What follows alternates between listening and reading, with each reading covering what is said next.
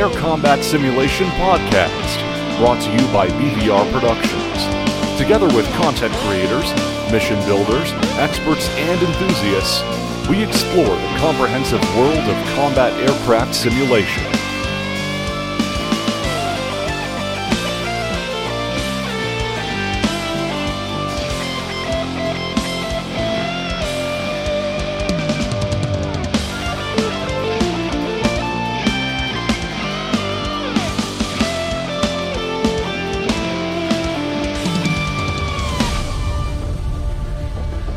Hi, welcome to the Air Combat Sim podcast. Today we're lucky enough to have a bunch of game developers that are going to help us walk through uh, the ins and outs of campaign development for a Digital Combat Simulator. And uh, start off, uh, we have our good friend Baltic Dragon here, my co-host. How are you Hey, doing, guys. Baltic? I'm fine, thank you. And you? Doing well, doing well. And we also have Bell Geode. How you doing? Not too shabby. And yourself? Good, good. Greg, also known as Reflected. How are you doing? Hey guys, how's it going? And and Greg, where are you at? Oh, at the moment I'm in Indonesia. Very cool. So so I'm in I'm in Austin, Texas. Bell, you're in where are you at? Pittsburgh, Pennsylvania, Steel City. And uh Baltic, where are you these days? Are you in Belgium still or in Poland? I'm in Belgium now, yeah. Got it. And we also have Chris. Chris, where are Hi you Hi, everyone, at? so I'm Chris, uh, aka Chilling from Ground Pounder Sims, and I'm live from Robin Hood country, Nottinghamshire, England. Well, fantastic. Well, thanks, thanks everybody for for uh, getting together for this. I think this is one of the topics that we've gotten a lot of interest about, and I personally, uh, as we were talking before the show, uh, have I, I think there's some really good stories to understand how you guys got started and really understand it. Plus, we have a ton of listener questions that um, we'll dive into as well to try to see um, some of the nuanced uh, details to get where they want to get started. So, so just starting off, uh, Greg, uh, aka Reflected, why don't we start with you? Why don't you tell us a little bit about yourself and how you got going and started with this? Huh. I was hoping I would have a chance to listen to someone else what they say first. But okay. well, I think my story is not so different from uh, anyone else's. I started playing flight sims in early '90s. As soon as I got my hands on a computer, and they get better and better, and I've never even dreamed of having anything like uh, like DCS today. That's just amazing. But um, you know, these flight sims are how to put it. They're as good as what you make of them. So um, even in the old IL2, there was this mission editor, way more limited than uh, than what we have in DCS. But I started fiddling around to create missions for myself. First, just simple air starts so I can practice dogfighting. But then I started playing some user campaigns.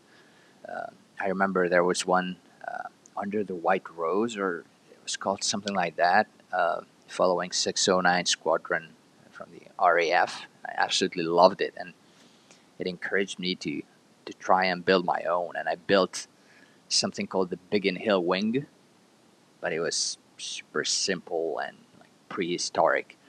But the community loved it. But still, I I built it for myself mainly, so I, I have something to play with. And then fast forward to uh, to the DCS times, uh, I played uh, Bunyap's Epsom campaign, and again I was blown away by how far you can take all this and uh, how much immersion you can pack into a mission and a campaign. And uh, that's when I decided to, okay, let's let's start building my own because I have so many stories to tell. I have so many stories that I want to play through myself. So I started building these campaigns and missions mainly, and I'm still building them mainly for myself to build content that I can play with. And then, fortunately, the community seems to uh, enjoy them as well, and that's a huge bonus. And I'm really grateful for all the feedback. But that's how I started, and that's how I'm still going.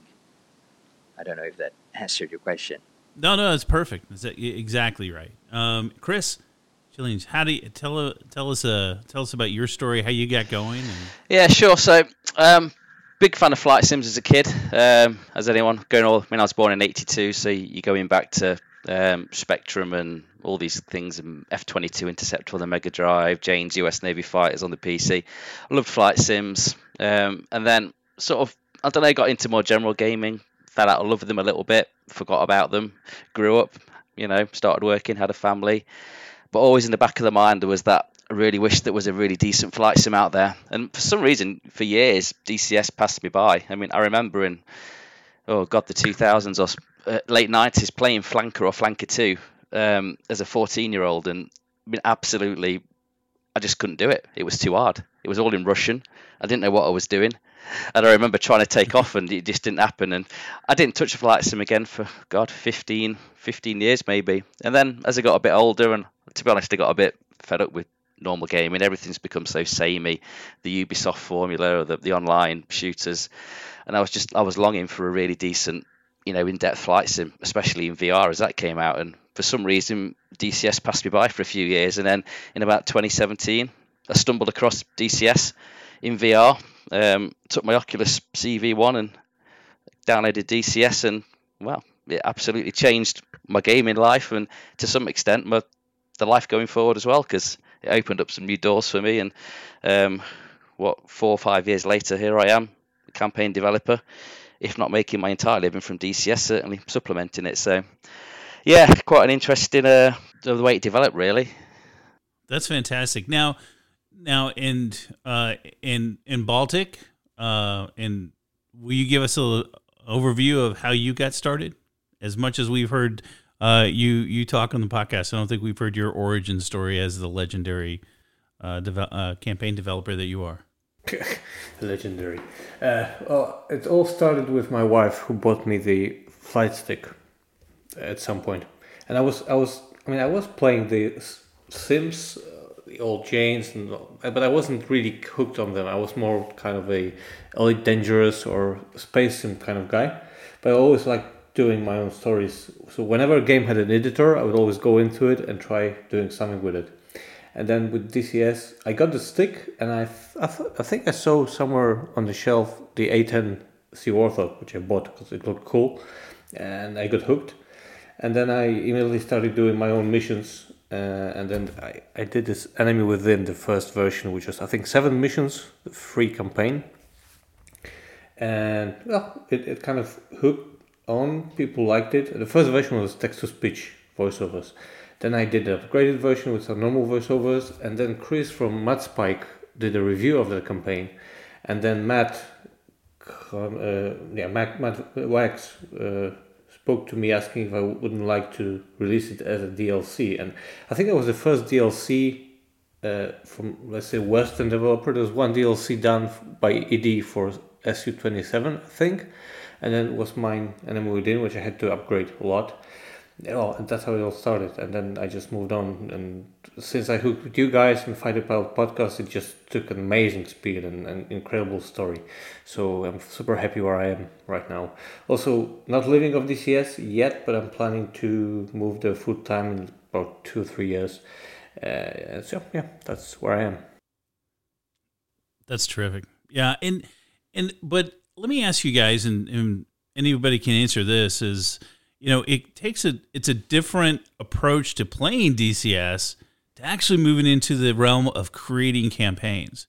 Because there's a narrative that you guys are thinking of or an idea and then you have to learn the tool set and to make it happen. Was there something that that drove you um or you know because i would also ask you as a follow-up of going do you build campaigns more than you play or do you play as much as you build campaigns I think it's, all building campaigns these days. Um, absolutely. Uh, I know I've heard the other guys talk about this in on other podcasts and stuff that they've done in, in the in the past, and yeah, it, it takes over most of your gaming. I think. Um, I started building because I want to build stuff that I want to play, and I wanted to build missions that I could complete. And it just grew and grew. And I think I really think it's a building block process.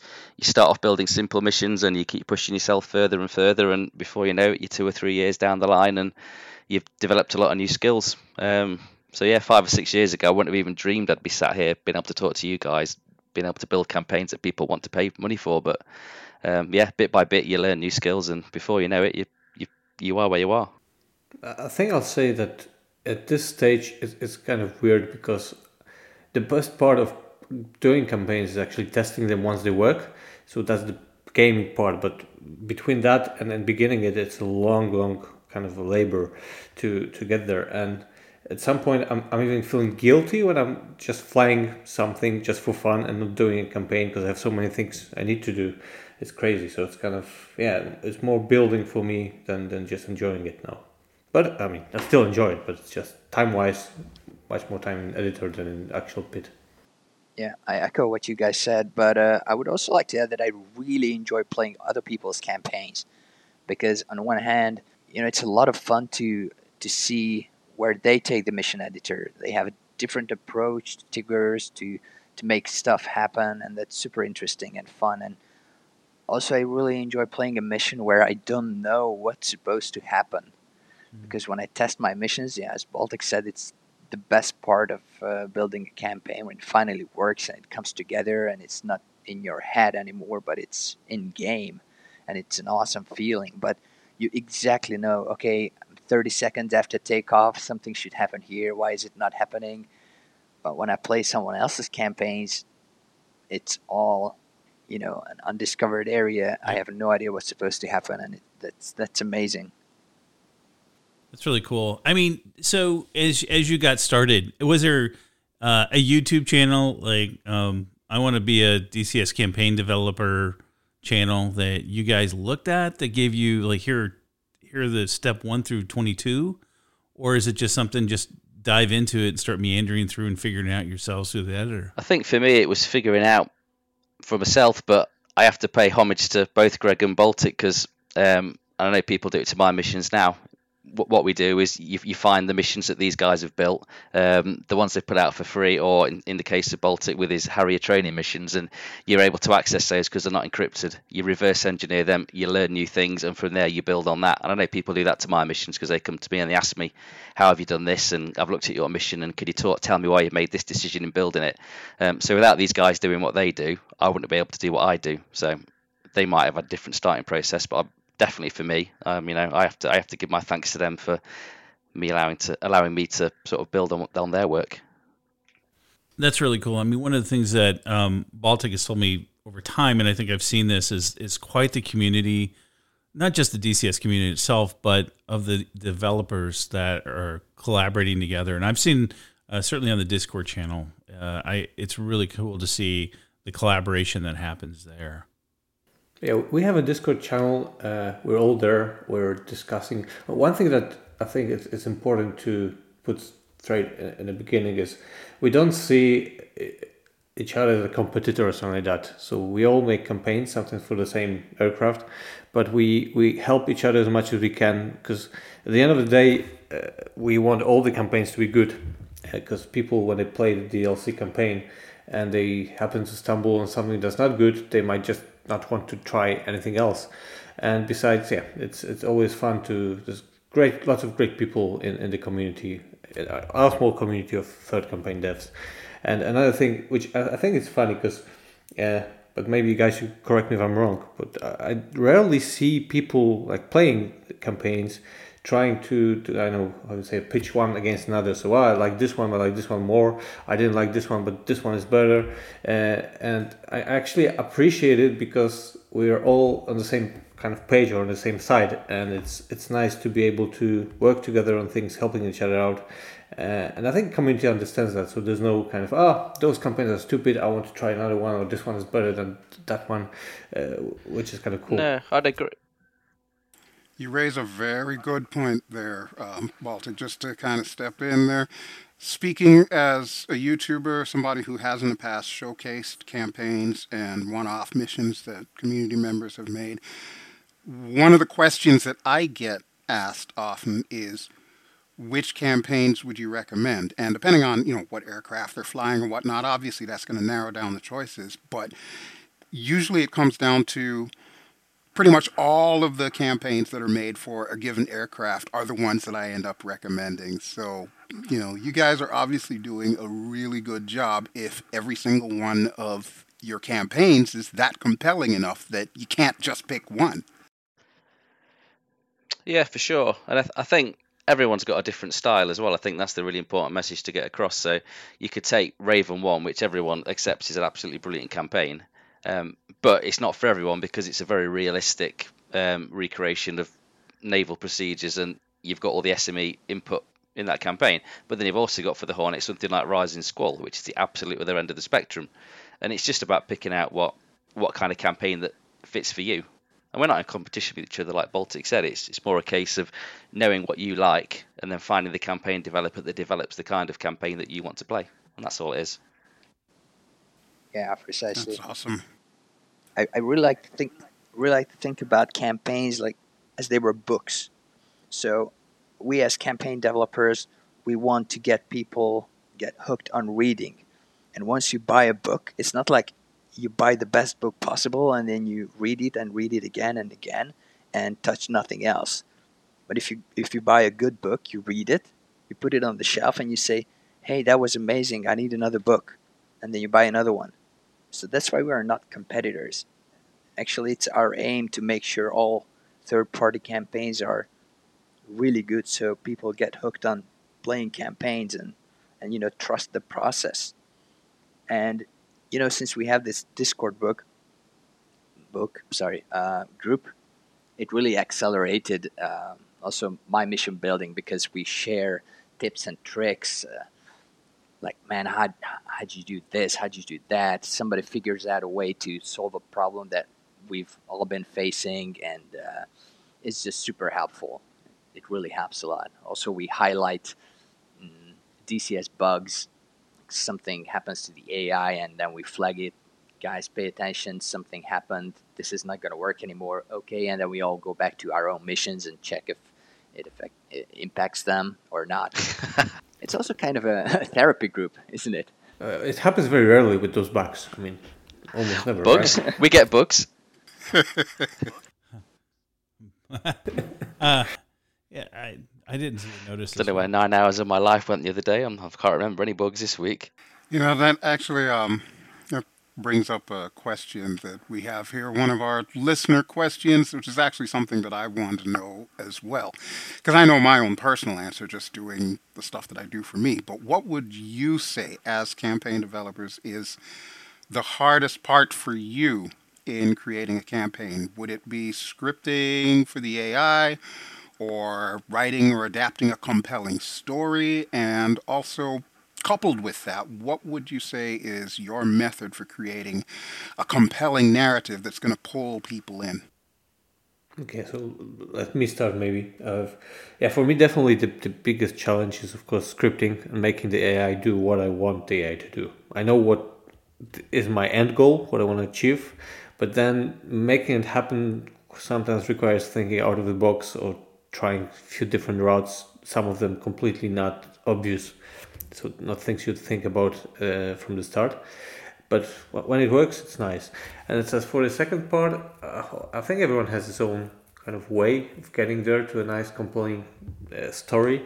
For me it's uh, usually it's, it's, the general idea but then i just have some ideas for separate missions and i when i start writing them I develop them then. So it's not that i have them done. And also quite often during building of a campaign, I just change the plot completely or make some changes that I, I go directions I wouldn't envisage in the beginning. So I never have a full idea from from the outset, uh, but it just meanders and changes as I go. I agree with you. The same same for me. It's the AI. So I have something in my head what I want to see in game, but to make sure the AI does that, that's that's a challenge, and you really have to think outside of the box and I think players would be really surprised to know what's going on under the hood while they're you know not looking. Like how many tricks we we employ to make sure it's happening that way.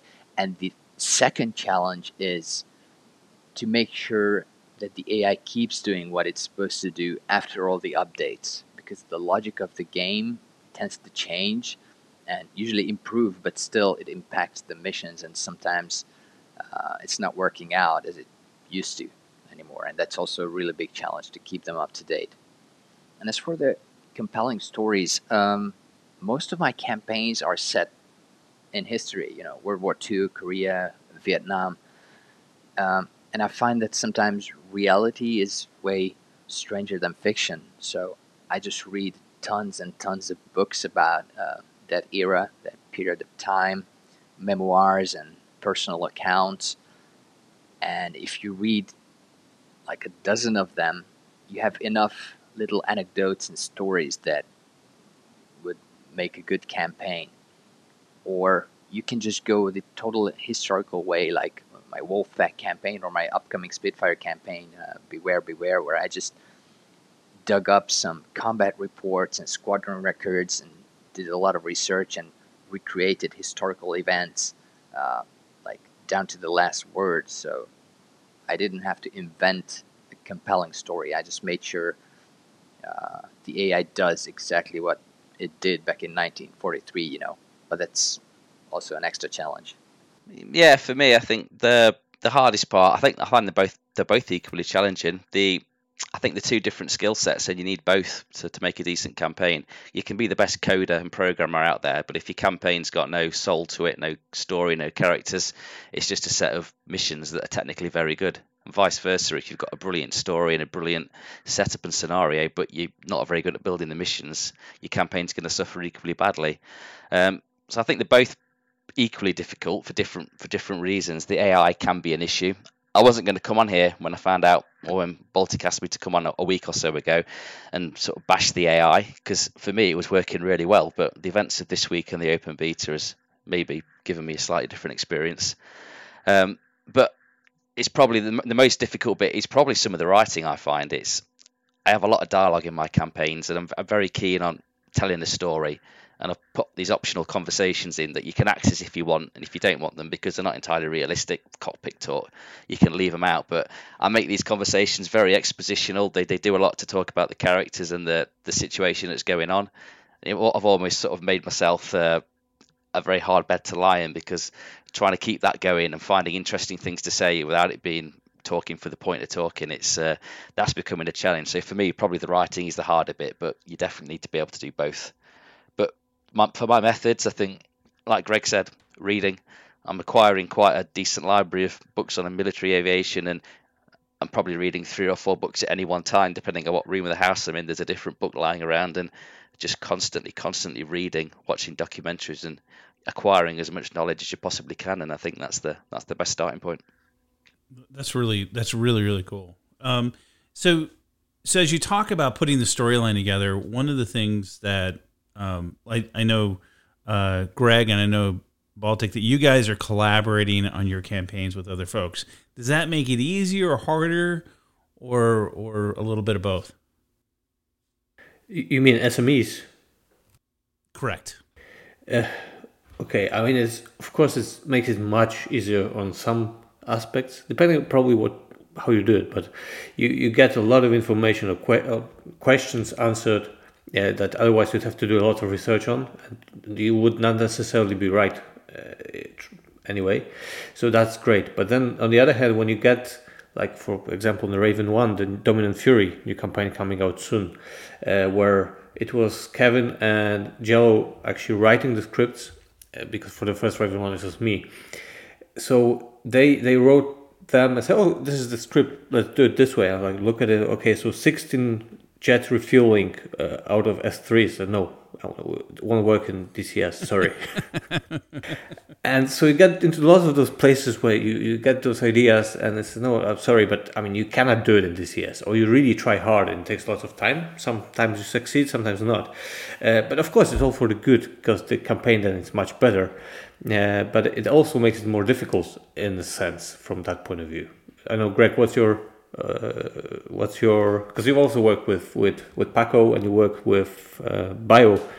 Yeah, I have exactly the same experience. So on one hand, it makes it a lot easier because like on my own, I would never have been able to figure out uh, like how to build a realistic 1980s uh, Top Gun training scenario because you know there's just not enough reading material on the subject.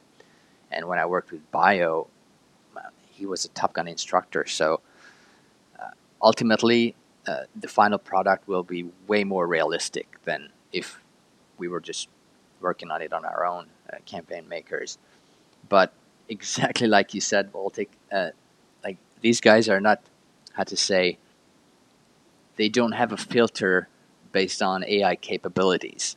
So they just tell you whatever they remember and whatever is realistic. And then you have stuff on your table that you need to make happen in game. And it's just super, super hard and challenging. Uh, I've been, for the last year, I've been working with Paco on uh, on a Speed and Angels campaign, so the F-14 RAG training, and it's pushed me way, way beyond uh, my comfort zone and capabilities as a mission builder. But I kept trying and trying, you know, workarounds, workarounds, uh, and eventually uh, the pieces fit together, and and I made it work.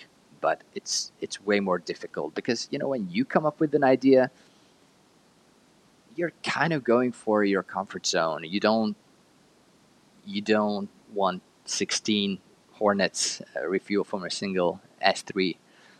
But when, when when your SME says that this is what should happen, this would be realistic, then you start thinking about okay, how, how to make it happen.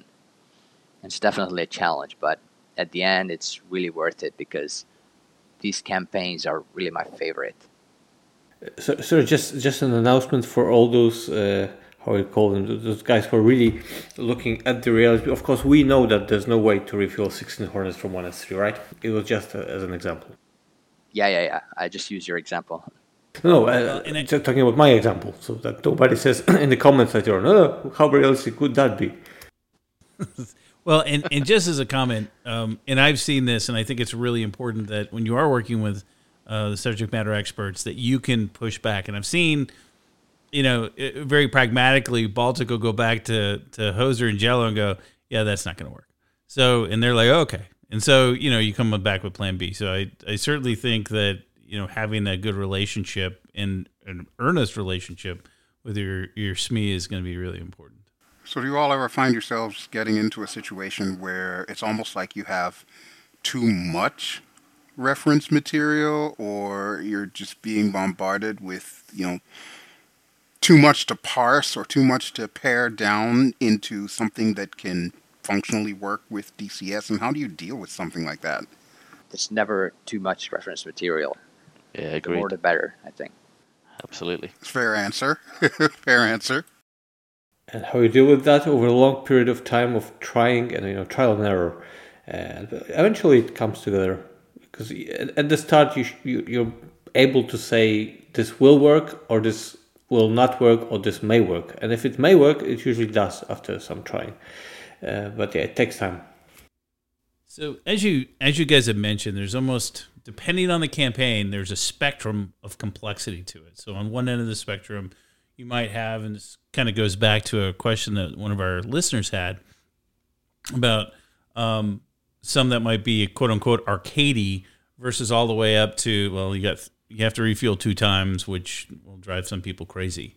So, do you guys, as you're going through and doing your mission, other missions that you decide that are going to be more of the arcade side than others, or do you try to keep them consistent um, as you're building out the campaign? I think consistency. I think, like, like I said earlier, I think y- your own style will come through. I think those that want to build more arcadey, uh, lighter missions that are shorter and probably a little bit easier on the user. I think they'll build those sorts of missions and they'll get they'll get a reputation for doing that. And those of us that want to build more complex, longer missions will will do the same. And I think again we'll get we'll get known for that. So yeah, I really think it's down to what what the campaign developer does, and people will will go to that style that they like. I think it's a good question for Greg because if I'm not mistaken, you have your one uh, Tomcat campaign, which is more towards arcadish, like 80 movie style. So I'm wondering what was the reaction of people to that? Because other other campaigns are very much on the realistic or like longer side, right? Yeah, absolutely. I was going to bring up that example. my number one lesson that I learned uh, during my time as a campaign creator is that you cannot please everyone. So just do whatever you like, and if people like it, good. If not, then play something else. As harsh as it may sound, but yeah, I have two ta- uh, Tomcat campaigns that are at the opposite end of the spectrum. So I have Zone Five, that is an exact recreation of a 1980s uh, air combat training with the help of Bio, and I've got complaints saying it's really boring to follow the same departure procedures, no chit chat between the pilots, so on and so forth. But come on, that's realistic. That's how it happened. But some people don't like it, and that's okay. That's that's perfectly okay. We're all different. And then I have Fear the Bones, which I built on my own, and it's more like a Hollywood movie, like a compilation of 80s pop culture around the legendary fighter. So it's not meant to be hardcore procedural simulation of uh, U.S. Navy flying, but more like you know fun. And then there are some people who complain because you know it's not entirely realistic. Uh, so you can never please everyone. I find that hard to believe that the DCS community would ever be critical. Number yeah. one requirement: a thick skin. You've got to have a thick skin. Yeah, it's a very good point, guys. But it's a good point by by uh, Chris that it's it's that comes down to your personal style, and people start to recognize that style and and appreciate it, and then they will go for it. And probably if you do something else or something different, it w- it would be a big shock. Uh, if I if I do did the Rising Squall type campaign, which I want because it's not my style, then people would like be scratching their heads probably right now and I'm not saying it's a bad campaign. I've, we've also been cooperating with, with the guys doing it, and it, uh, I've tried it, and yeah, it, it's done very well. It's just not what I'm looking in DCS, but it, it's a very good set of missions and very fun if you were for the more lighter side of flying. Yeah, I think ultimately our goal is to go for realism because we have this study level flight simulator where every switch in the cockpit works, and that's amazing. That's the reason why we're here. That's the reason why we're not playing other flight sims. So why not put the same uh, idea into the whole mission to make it study level, right? Yeah, agreed. If you're going to study to learn the plane, then you should expect the same from the missions. That's my personal view, anyway. But it's not for everyone. Yeah, no, I think you guys. Um, I think you make a really good point in that um, when people sign up for DCS, uh, they're not signing up for um, you know for the light version of it. And um, and as we've said on this podcast uh, from time to time, um, this is you know when you get into it, it's a it's a hobby. It's an investment of time, effort, and energy to learn how to use the the aircraft. And I think to your point, when you sit there at as an extension, I think the campaigns there's an expectation with it. But at the end of the day, there are going to be people that like I love my brother-in-law, but you know he's going to sit there and go. He wants to press a button and pull a trigger and call it a day. And that's just uh, that's there are going to be folks that want to do that. And that's okay. And then, somewhat opposite end of the spectrum, too, there's those of us who absolutely adore a really good story more than anything else. It doesn't matter if I forget to, you know, flip XYZ switch at the perfect time or whatever, as long as I'm just so sucked into the story. And, you know, for those folks, too, that also is a very important aspect to, you know, the campaigns. Perfect example um, Paradise Lost love that campaign simply because of the fact that it makes me feel like I'm back in, you know, the late 60s, early 70s Vietnam era. Thanks. And actually, um, one of the things that I was wondering too, because I've dabbled around in mission creation, but obviously not nearly to the same level as you boys do how do you go from getting you know a bunch of single missions into one cohesive campaign? Does it start life as one cohesive campaign? Did you just break into chapters? Or do you come up with various ideas at various times and then just try to you know link them all together? I think that's a really interesting question, and I'm actually fascinated to hear how Greg and Baltic do that because I've got my own technique, and um, I have no idea what these guys' is. I mean, for me, it's I read, I read, and I keep reading. I make an absolute load of notes, and at the end of it, I make a massive spreadsheet of all the different things that could happen during the campaign. You sketch out the story. Um, I build modifiers in. So what would make this mission different from another? It might be weather. It might be unique events happening. Um, and then I start to filter that down into a set of missions. Um, and from that, I get the skeleton of a campaign, which evolves as a as I build it. But absolutely, it comes from one idea of a story, I think, and then you start to really look at how you can make each mission stand out. Because it'd be really easy to make 15, 16 missions that are identical. Um, the same things happen, but you've got to put twists into each one and make it unique. Um, as for how these guys do it, yeah, I'd definitely be interested to hear how, how their process is. I do precisely the same. exactly. Oh, that's cool. For, for me, it's more. I mean, yeah, I have the general idea, but for instance, the enemy within, I, I had the idea of the whole CLA and uh, coin operations, but my mission that I built it around was was the the one when you take off during the mortar attack on the air, uh, airfield that was what I had in mind. And then I, I kind of built the campaign backwards from that point and then onwards from that point of what could have happened. Uh, so I'm, I'm less meticulous when it comes to putting down the whole, like a spreadsheet of, of all missions, what might happen. I just put a few notes on some possible twists, but then I, as I build the campaign, it's changing all the time. I just have a general idea. No, that's really interesting. I mean, to fair, like with if anyone's played Cerberus North, they've probably seen the documentation, like the the intelligence briefing that comes with that's 98 pages long, and it's just full of information on the backstory.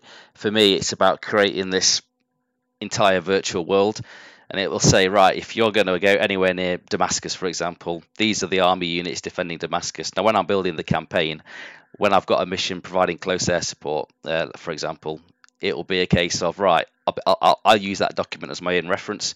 Uh, what units are going to be there? And it kind of creates the authenticity of the campaign. Um, and even though i've sketched out what the campaign's going to be the minute details as to who's where and who's doing what that flows naturally mission to mission. I build on my missions sequentially. I'll go one two three four five for example. Um, and each mission's actions will determine what's going to happen in the next mission. Absolutely i use all the reference material that i've created at the start and it'll kind of it will definitely evolve naturally. And it's, it's really important to me that you get that authentic feel of progression through the campaign. Whereas one thing leads to another and if you've achieved your objectives then you know you've destroyed that army unit and therefore it's opened up this gateway through this mountain pass for example and now you've got a straight run at another set of enemy forces so yeah that progression and the dynamic nature of it you've got to you've got to keep that going i think and you can't be too uh, hamstrung to your spreadsheet See, as you're saying that, that kind of makes me wonder. I know we probably don't really have that functionality just yet, but it's something that ED has spoken about in the past is the prospect of dynamic campaigns.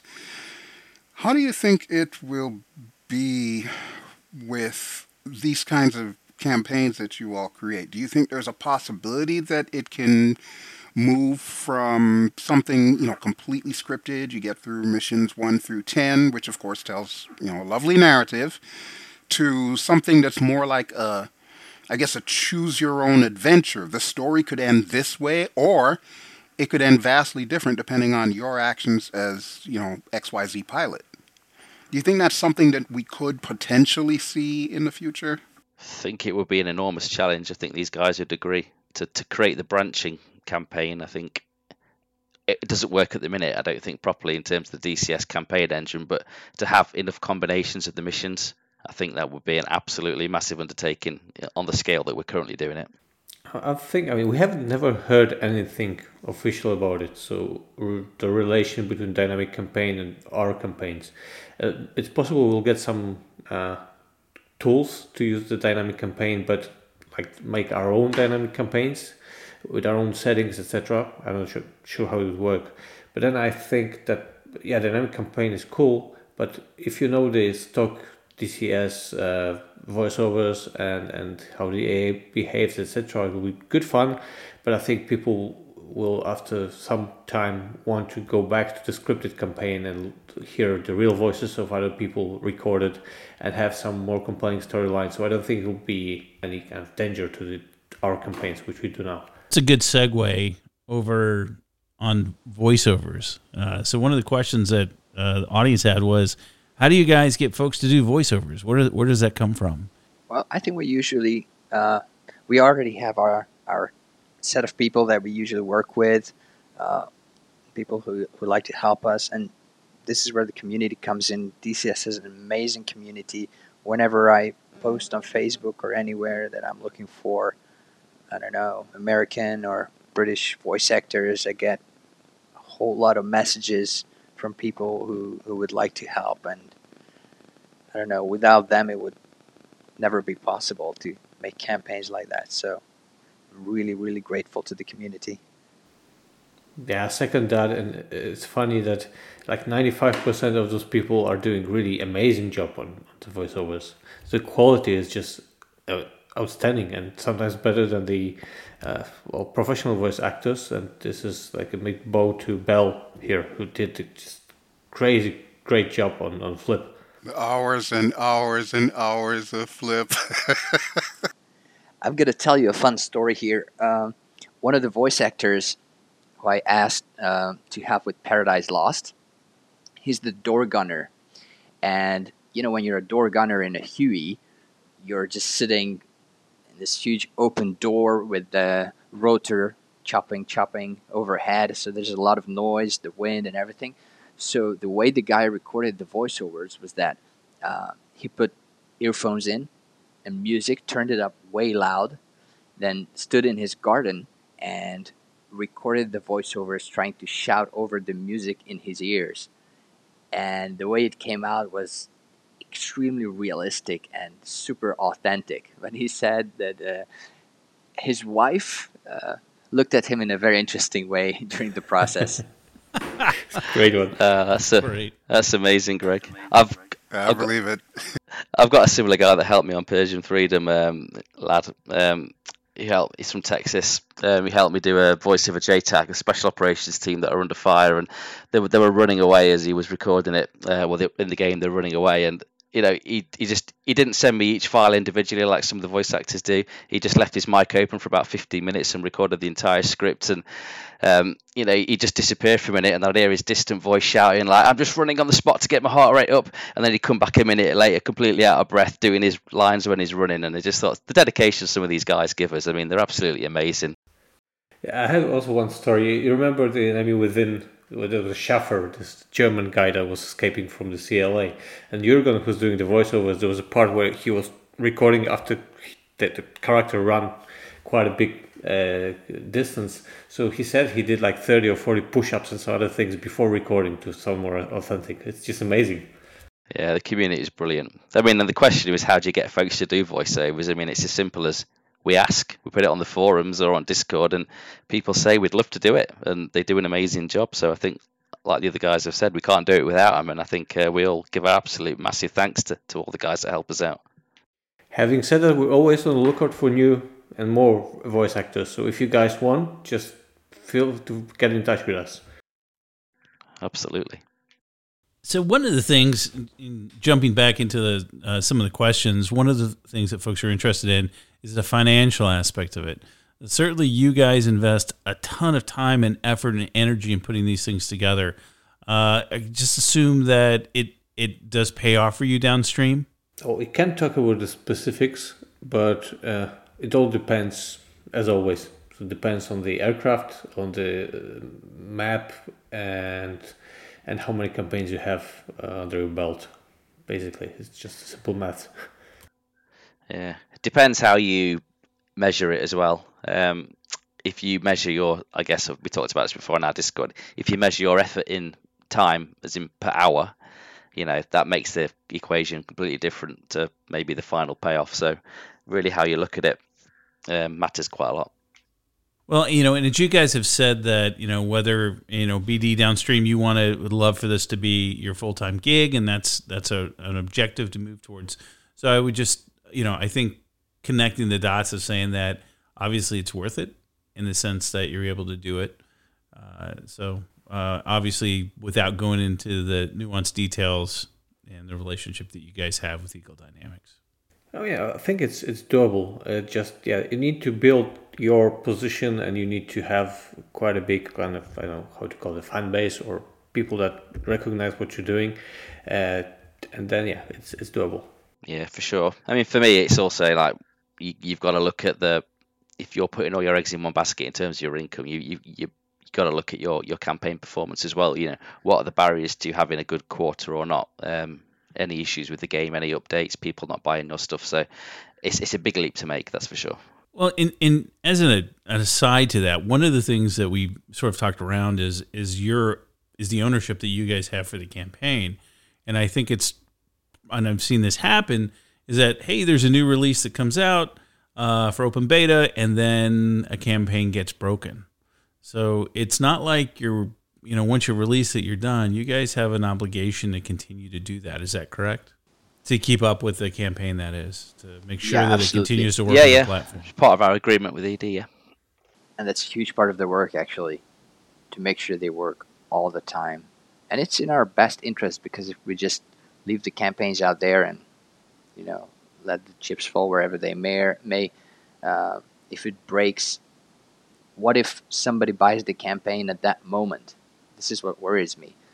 An update breaks it and the next day a guy buys the campaign and sees that it doesn't work. And what if what if he doesn't take the effort to go to the forums and complain where where I have the chance to answer that it's you know it's being fixed it's uh, it's caused by the bug he just puts it on the shelf and says okay I'm never buying a campaign anymore because this sucks uh, that's that's my worst nightmare yeah. and you you end up with a terrible Steam review that you can't respond to I mean, the Steam is a just different story. The Steam reviews are, are hilarious sometimes.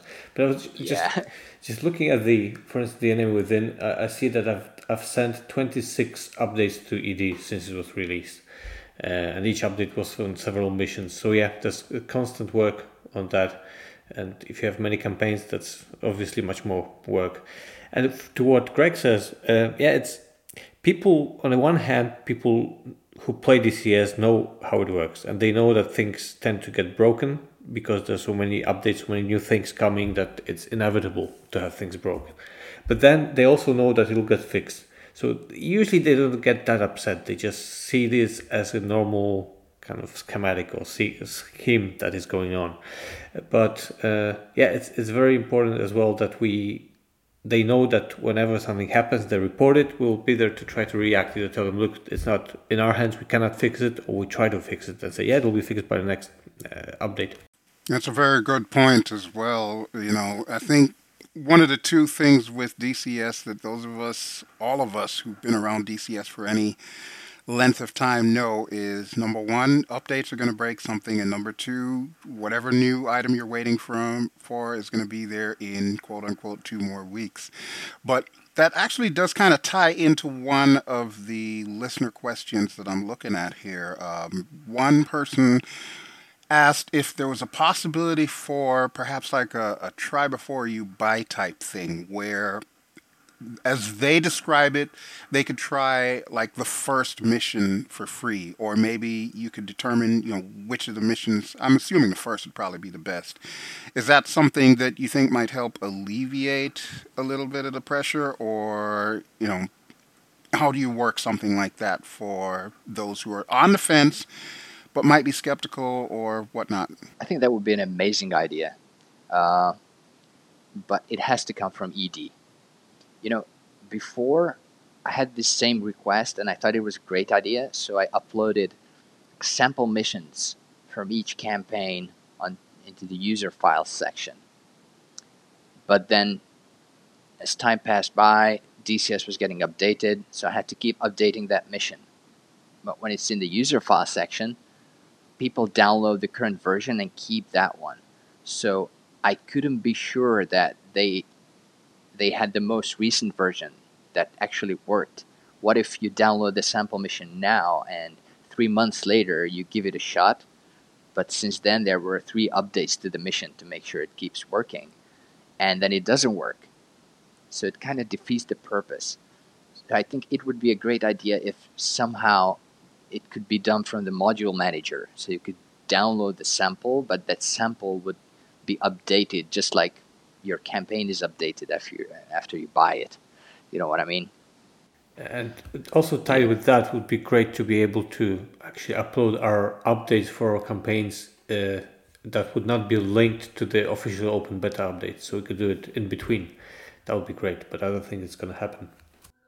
Yeah, no, I completely agree. It would be interesting though. I mean, if you think about it right now, you have the ability to skip the missions, so you can give them a status.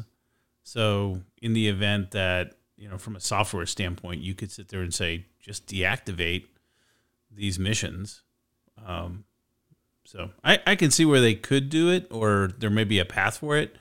Um, but you know, I but would it if they went if you went ahead and did it, they may like mission one, but may not like mission five, and you know. Um, but I, I think it's I think it, it's interesting. I th- but I think you know to Greg's point, man, if you have to start managing files in five different places and updates, that's harsh. Yeah, well, we're talking to ED about those things, and they are very forthcoming uh, and and kind of listening. We have, I think, good lines of communication with them, uh, especially now with like with the recent bug that, bug that was introduced in last open beta. Uh, they squashed it really, really quickly and uh, like internally. Yeah, they were really good on that. I have to say, they moved really, really fast. So that was quite impressive. So we had a number of questions around uh, some of the aircraft and things that people are working on.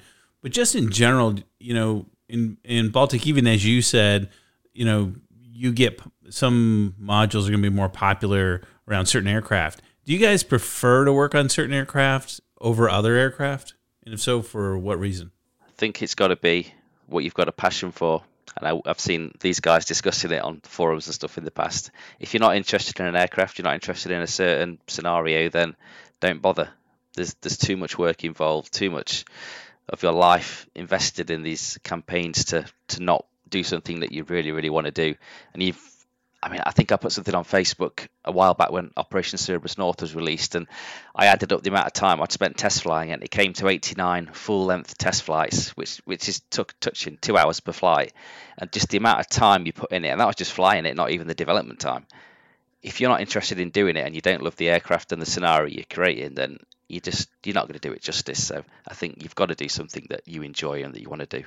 Yeah, exactly. It's 100% about passion. I never care about the popularity of the module. I mean, hey, I'm doing World War II campaigns. I've, I've done a campaign for the Focke-Wulf 190A because I just love that aircraft. And if you don't like a module, let's say I'm really not a fan of the Apache.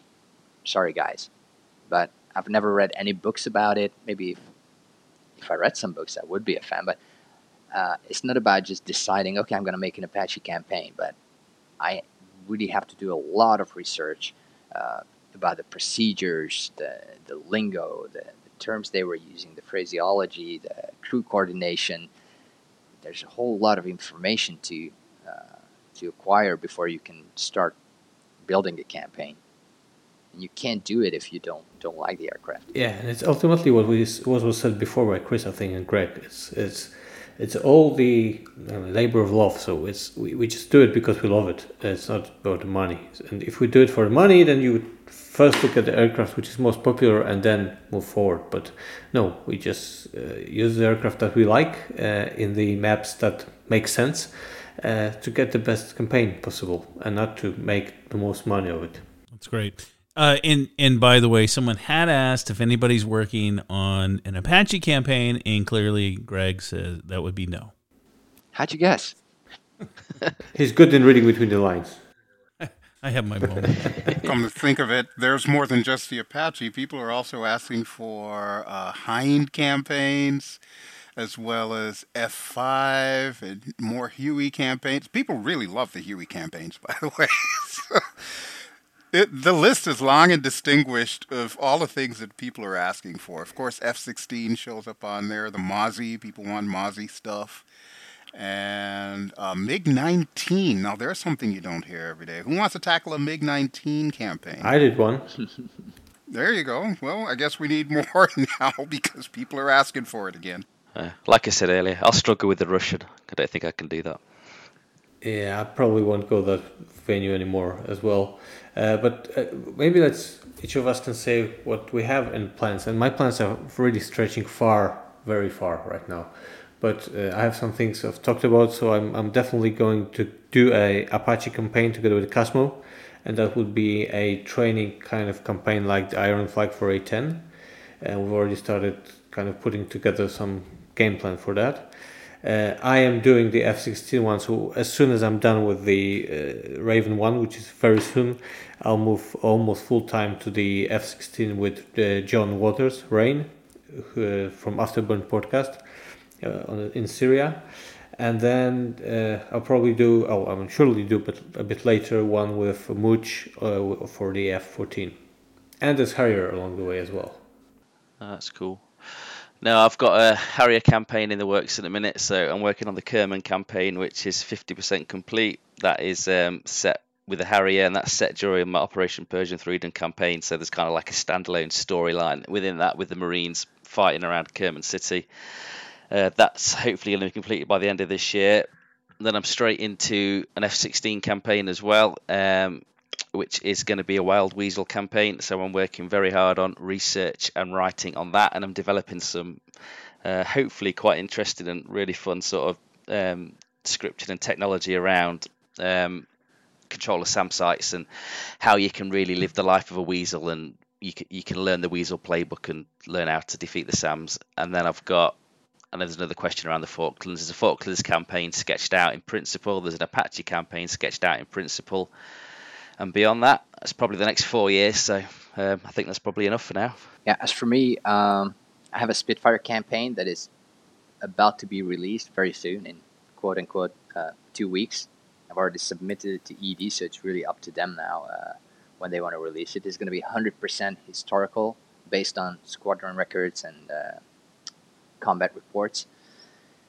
Then uh, I already mentioned I'm working on a Tomcat campaign with Paco Chierici um, to turn Speed and Angels, as well as his book Lions of the uh, of the Sky, into a DCS campaign. So you're going to have 10 missions of F-14 RAG, so basically, basically training for the F-14. Uh, and then you go on your first deployment in the Marianas for five or six missions.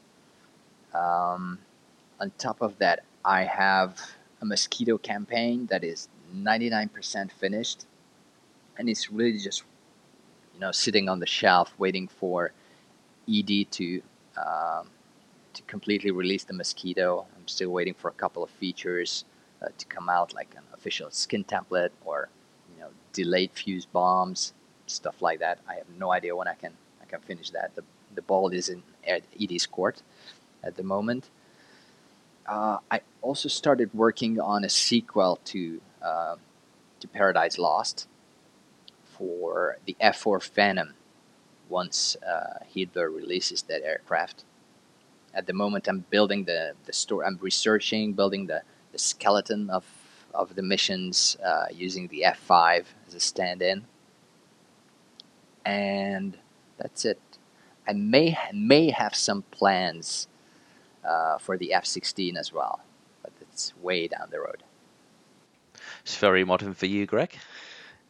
Well, that's terrific, guys. Uh, thank you for the insights. I think um, we've been going at this for a bit, but um, what I would like to do is if we could close on this and any recommendation, any thoughts or recommendations for folks that want to get into campaign building uh, what what would you suggest in terms of tools and approach or things that they should do? Don't underestimate the, the time involved. I think a few people have asked me about it, and that's the one of one of the things I always say.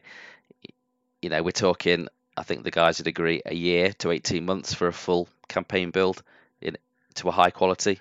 Um, don't underestimate the amount of work it is. I remember one of the first messages I sent on the forums um, when I first spoke to Baltic, I think, was I'm six months into Persian Freedom and I've got at least six months to go, and you know this is a really big hole. It's a very dark place, and it's a lot of work. So don't underestimate that. I think would be my first message, but it is an awful lot of fun and satisfaction as well. So if you've got the if you've got the ability to, to see that through, then then absolutely. Yeah, that and of course later the maintenance of the campaign that are out. That's a lot of work that you have to remember that it will yeah will be necessary. Uh, and also, the ED, I mean, the, the question should actually be, be asked to ED because they have their own set of, of rules that you'd have to follow. You have to submit a few missions, they have to test it, check, check if they're okay and they are up to the standards, and then you can move on with developing the campaign. But uh, I, I would say, yeah, the, well, the, the, as we said in the beginning, the better the quality, the, the better for everyone. So it's it's it's important to use the real voice actors uh, to get quite a few of them f- for your campaign to have a good story, of course, etc., etc. Yeah, if you want to get into campaign building, it's I think the key to it is to find your motivation, uh, to dream big and find a goal that you're willing to work towards, and uh, and do the extra mile to get into that deep dark hole that uh, that Chris mentioned. And then it's just trial and error, really. But if you're in trouble, just reach out, and we're we're happy to help. That's great, and and I think you know we had some of the question, uh, some of the listeners had some questions uh, that a little bit that were somewhat tactical, like how do I do stitch it together? And is there a place that you guys would recommend um, that we can send them or push them to? Would Hoggit be a good place, or what's a good place for them to ask some really tactical questions on what they're doing? I think the ED forums should still be this part about the mission editor, and I've, I've learned a lot over there asking questions in the beginning. Uh, even now, sometimes I lurk there and see some interesting stuff being put up by people. So I think that's the best place. Hoggit might not be super user friendly, while ED forums are pretty good when and community is very helpful. Yeah, absolutely. I mean, you can't you can't ever beat YouTube for, for learning a lot of stuff as well. I mean, uh, before I started on DCS, I did quite a lot of mission building and Arma 3 and the amount of stuff I learned from YouTube and Arma, and then into DCS, you find loads of things. And I mean, even a month ago, I'd built two campaigns and released them, and uh, Wags put out a video on uh, something with the F16, and he he mentioned about using the middle mouse button to get the ruler tool up, I didn't know you could do that. I was just like, what? I spent all these thousands of hours in the editor, and I didn't know you could do that. So you're always learning. There's always something out there that you don't know, and you just got to be a bit of a sponge, I think, for knowledge. And that'll do it for us here at the Air Combat Sim podcast uh, for this episode. Thank you for joining us, and thanks all of you guys. And we'll be talking to you soon. Thank you, everyone. It was good fun. Yeah, thank you for inviting uh, us, and it was a great pleasure talking to you guys. Thanks. Yeah, likewise. Thanks for the invite. It's been a lot of fun. And keep up the good work, all of you. It's because of you all why we even play DCS campaigns. So whatever you're doing, keep doing it. Thanks. Thanks for listening to Air Combat Sim. Don't forget to subscribe or tell a friend about it. You have a question, idea for an episode, or a special guest you'd like us to invite? Feel free to reach out on Facebook, Discord, or via email. Air Combat Sim was brought to you by BVR Productions.